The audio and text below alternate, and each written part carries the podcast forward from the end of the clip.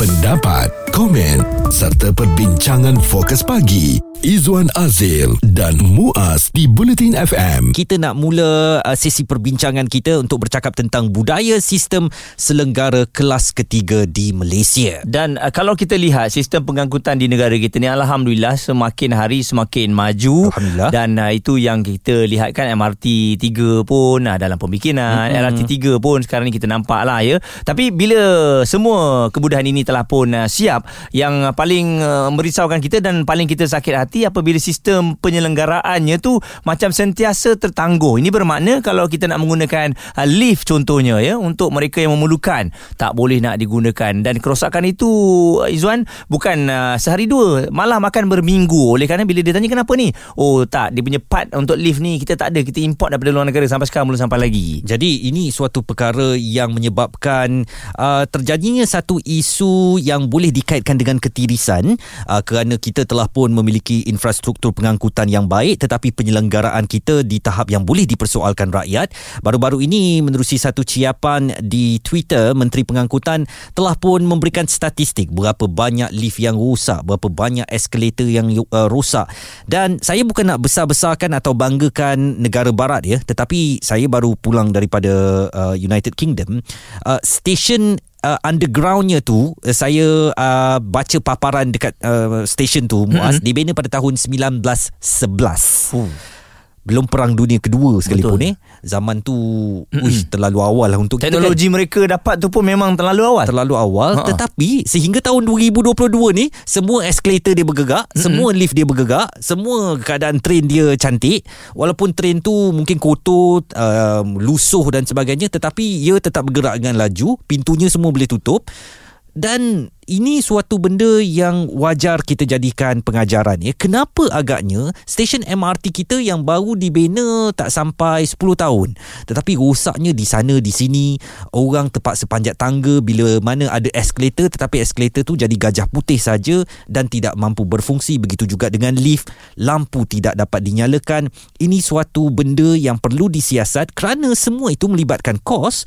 Kos itu pula ditanggung dengan cukai rakyat. Dan seorang perunding pengangkutan mengecam syarikat penyelenggaraan sistem pengangkutan awam negara kerana gagal melaksanakan tanggungjawab mereka dan uh, Rosli Azad berkata syarikat yang menguruskan sistem pengangkutan awam terus gagal dalam tanggungjawab mereka walaupun kerajaan mempunyai dasar yang jelas untuk mengelak penggunaan kenderaan persendirian dan meluaskan penggunaan perkhidmatan bas dan rel. Jadi seperti yang Izzuan katakan tadi itu yang kita risau takut ada ketirisan yang berlaku dan uh, Menteri Pengangkutan Anthony Loke juga menyatakan bahawa kita kena membudayakan ya uh, sistem penyelenggaraan agar teknologi kemudahan kelas pertama yang mm-hmm. dikecapi rakyat ketika ini tidak terkebelakang dalam tempoh 10 hingga 20 tahun akan datang. Betul, kita mahu rakyat meninggalkan kenderaan peribadi mereka supaya dapat menggunakan pengangkutan awam ini dan uh, menjadikan budaya menggunakan pengangkutan awam akan terus subur.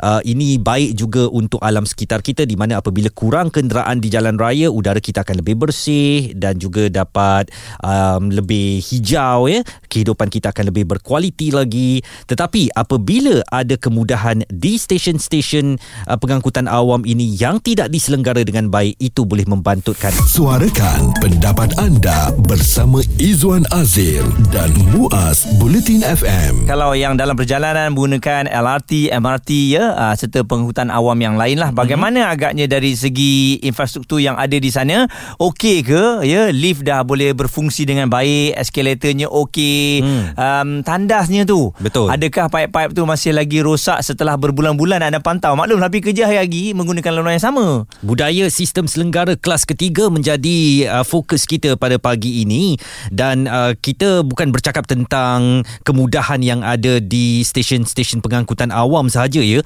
Sebenarnya budaya penyelenggaraan ini dalam banyak aspek Muaz ya. Uh, termasuk kalau kita lihat uh, di tempat-tempat awam, tandas awam uh, dan kita juga pernah uh, ataupun biasa dengar bagaimana kejadian lift rosak di rumah um, flat ya Mm-mm. yang tidak dibaiki sehingga menyebabkan uh, mereka terpaksa mendaki ke tingkat tinggi dan kalau ada orang sakit atau ada kematian bagaimana sukarnya untuk menguruskan uh, urusan demikian apabila lift rosak dan lebih malang daripada itu kita juga pernah mendengar bagaimana kejadian lift yang putus sehingga menyebabkan mereka yang uh, menaiki lift berkenaan kalaupun tidak uh, cedera um, ada yang setengah daripada kejadian itu meragut nyawa. Mm-mm. Jadi ini memerlukan kita untuk memikirkan kembali tahap bagaimana agaknya budaya selenggaraan di Malaysia ini yang kadang-kala dipandang sebelah mata. Kita risau uh, dia buat tapi sistem penyelenggaraan ataupun syarikat yang nak handle tu mm-hmm. uh, tidak dibayar ataupun memang tak ada langsung pun syarikat yang nak menyelenggara tu. Kalau rosak baru panggil syarikat-syarikat yang ada itu amat berbahaya. Dr. Rosli Azhar pakar pengangkutan dan logistik uh, nak memberikan pandangannya. Jadi mungkin doktor boleh kongsikan mengapa agaknya masih wujud lagi budaya selenggara yang buruk ni walaupun kemudahan sedia ada merupakan antara yang terbaik terutamanya pengangkutan awam. Pada pandangan saya, ia berkait rapat dengan budaya rasuah yang banyak berlaku di negara kita pada masa-masa lalu dan juga pada masa sekarang. Memang kemudahan yang terdapat di negara kita, terutamanya tentang pengangkutan awam, memang yang antara yang terbaik. Tapi badan-badan uh, yang mengoperasikan pengangkutan awam ini, mereka adalah badan-badan milik kerajaan yang mana mereka menguruskan hal-hal berkaitan operasi. Uh, selenggaraan kepada perkhidmatan tersebut banyak diberikan kepada syarikat-syarikat daripada luar.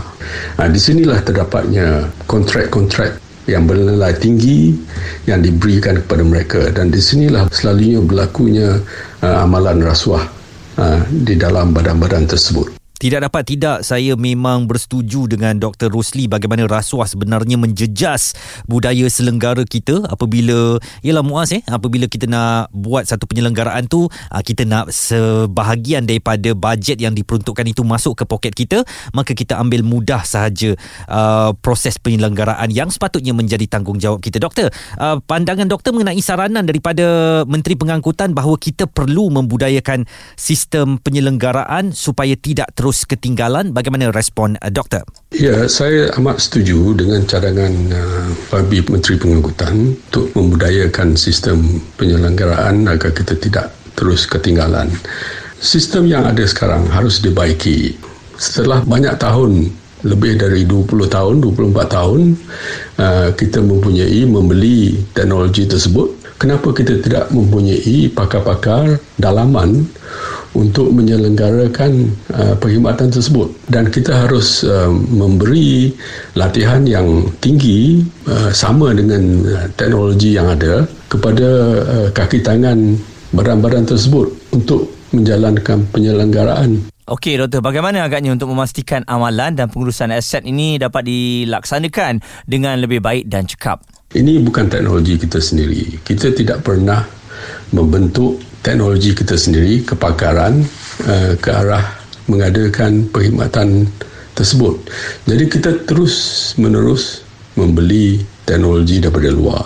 Uh, kita seharusnya uh, memberi nilaian yang agak tinggi untuk pekerja-pekerja kita untuk dilatih dan diberi kepakaran sewaktu kita membeli teknologi tersebut. Kenapa ini tidak berlaku? Seharusnya pemindahan teknologi itu berjalan uh, sebelum teknologi tersebut dioperasikan. Pakar pengangkutan dan logistik Dr. Rosli Azad Han memberikan pandangan tentang budaya sistem selenggara kelas ketiga yang masih berlaku di Malaysia. Suara komuniti anda, Fokus Pagi, Izwan Azil dan Muaz di Bulletin FM. Budaya selenggara kelas ketiga yang memeningkan kepala rakyat Malaysia kerana kita memiliki infrastruktur yang baik tetapi penyelenggaraannya kadang-kala membuatkan kita tertanya-tanya apa sudah jadi dengan kemodenan dan kecanggihan. Sebagai contoh um, stesen MRT kita apabila eskalatornya tidak berfungsi liftnya juga rosak dan ini menimbulkan pertanyaan ke mana wang penyelenggaraan itu pergi sebenarnya. Sebab uh, kita dapat lihat juga ya bayaran uh, untuk menaiki MRT itu memang dah diletakkan harga sebegitu. Mm-hmm. nak kata tak ramai orang naik setiap pagi memang penuh dan kena beratur ya.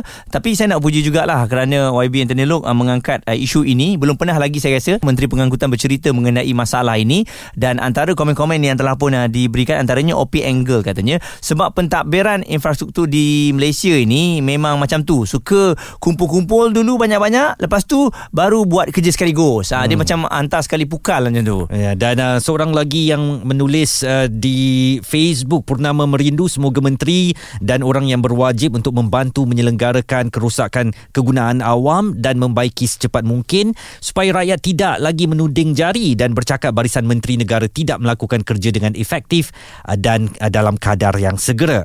Dan manakala Azian Abdul Aziz pula katanya betul eskalator di stesen MRT Kajang tu berkurun tak dibaiki. Dah lah tinggi, geram betul. Setiap kali kena turun tangga memang betul uh, fras. Yang muda-muda mungkin kuat lagi lah. Yang dah veteran ni hmm. hmm. Dan juga nada sama disuarakan Fred Adilet. LRT Plaza Rakyat punya laluan pejalan kaki. Tolonglah upgrade ke memang dah sign kontrak design kekal begitu sampai kiamat. Uh, jadi ini antara rungutan orang awam yang mahu uh, kemodenan dan kecanggihan stesen-stesen pengangkutan awam kita itu selari dengan penyelenggaraan yang disediakan dan uh, ia akan memudahkan pengguna untuk lebih uh, mudah menggunakan pengangkutan awam. Bayangkan Muaz eh mm-hmm. kalau mereka yang kurang berkeupayaan Betul. ataupun orang kurang upaya OKU ini nak menggunakan pengangkutan awam kerana mungkin mereka tak boleh memandu itu sahaja yang boleh mereka gunakan untuk bergerak ke satu kawasan uh, satu tempat ke satu tempat yang lain tetapi apabila uh, lift rosak, escalator, uh, rosak, bayangkan kepayahan yang terpaksa mereka tanggung hanya untuk menggunakan kemudahan awam. Kita harapkan isu ini dapat diselesaikan uh, secepat mungkin kerana menteri pun dah lihat ya apa yang berlaku di kawasan uh, tersebut dan uh, selepas ini tak ada lagi masalah-masalah sistem kita ni yang sepatutnya berada dalam kelasnya tersendiri hmm. tapi dah terkebelakang seumpama bagus ada MRT tapi sudahnya nak pergi ke situ menyukarkan kita